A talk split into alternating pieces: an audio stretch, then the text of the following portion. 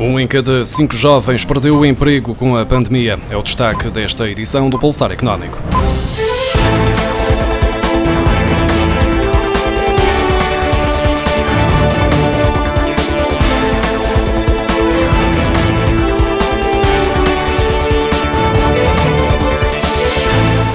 Um em cada cinco jovens deixou de trabalhar desde o início da pandemia e os que mantiveram o emprego viram o seu horário de trabalho reduzido em 23%, de acordo com os dados divulgados esta quarta-feira pela Organização Internacional do Trabalho. A quarta edição do Observatório OIT, que monitoriza os efeitos da pandemia no mundo laboral, os jovens são os que estão a ser mais afetados pela pandemia e o aumento considerável e rápido do desemprego jovem, verificado desde fevereiro, está a atingir mais as mulheres que os homens. O relatório refere que a pandemia está a causar um triplo choque na população jovem não só está a destruir o seu emprego, como a perturbar os estudos e a formação e a colocar grandes obstáculos a quem procura entrar no mercado de trabalho ou mudar de emprego. A nível global, cerca de 267 milhões de jovens não estão nem a trabalhar, nem a estudar ou a frequentar qualquer tipo de formação.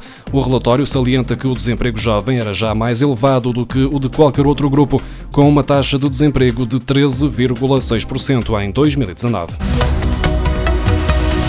A proposta da Comissão Europeia para o Fundo de Recuperação Europeu pós-pandemia prevê que Portugal venha a receber 26.300 milhões de euros, divididos entre 15.500 milhões de euros a fundo perdido e 10.800 milhões de euros de empréstimos. Este valor corresponde a cerca de 13% do PIB português em 2019 e a cerca de 13,5% do valor total do fundo de 750 mil milhões de euros. Itália e Espanha, dos mais afetados pela pandemia, são os países que mais vão receber deste fundo, mais precisamente 140.446 milhões de euros para a Espanha e 172.745 para a Itália. Os 6.200 milhões de euros em linhas de crédito com garantia do Estado, destinadas a ajudar as empresas a fazer face às dificuldades financeiras impostas pela pandemia, já estão praticamente esgotados, mas menos de um terço desse valor chegou aos seus destinatários. Só 1.700 milhões de euros foram já contratados entre a banca e as empresas.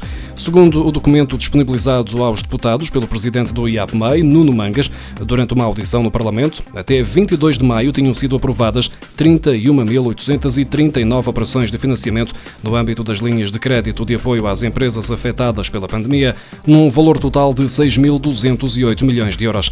Das operações aprovadas pelas sociedades de garantia mútua, só 11.596 já tinham sido contratadas, num montante total de 1.733 milhões de euros. Ou seja, só 27,9% do crédito aprovado já terá chegado às empresas. O imobiliário foi um dos setores atingidos pela crise provocada pelo coronavírus e a maioria acredita que uma recuperação só será possível a partir do próximo ano. Mas para que essa retoma aconteça mais fácil e rapidamente, o setor defende que devem ser implementadas algumas medidas, entre as quais descontos em alguns impostos e uma aposta no mercado internacional. Os impactos estão a ser sentidos e no que toca a preços já se notaram descidas nos últimos meses e vão continuar a notar nos próximos 12 meses. Os promotores imobiliários acreditam que os preços devem cair 8,4% enquanto as transações podem registrar uma queda de 15,7%. Contudo, mesmo com esses efeitos, a maioria dos promotores não tem intenções de parar os projetos já em construção e são poucos aqueles que pretendem diminuir o preço de venda para manter a procura. Em vez disso, a estratégia passará por recorrer a visitas virtuais aos imóveis e atrasar os projetos que ainda estão em licenciamento.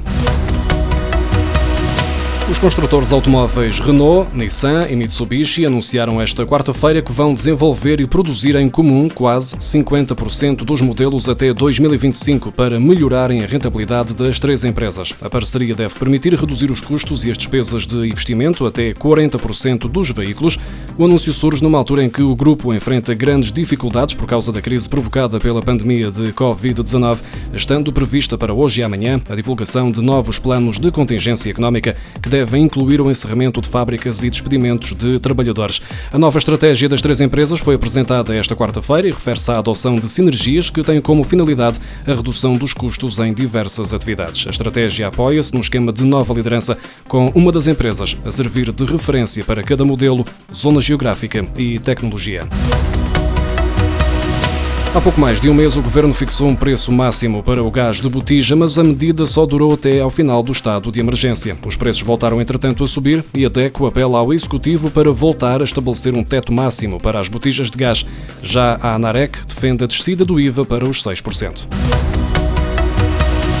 A lei eliminou comissões que permitem aos comerciantes aceitar, sem custos adicionais, o pagamento com cartão independentemente do valor. Só que há outros custos que estão a ser cobrados aos comerciantes devido a este equipamento, mesmo que tenham estado fechados por causa da pandemia ou até quando decidem encerrar definitivamente. O setor financeiro comprometeu-se a ajudar as empresas durante a crise económica, mas há situações em que os obstáculos persistem. Por exemplo, não só houve lojas que estiveram de portas fechadas e foram obrigadas a pagar o aluguer do terminal multibanco banco, como há empresários que, tendo decidido encerrar a atividade, estão a ser confrontados com a necessidade de pagar uma comissão que pode ascender aos 200 euros pela simples devolução do terminal.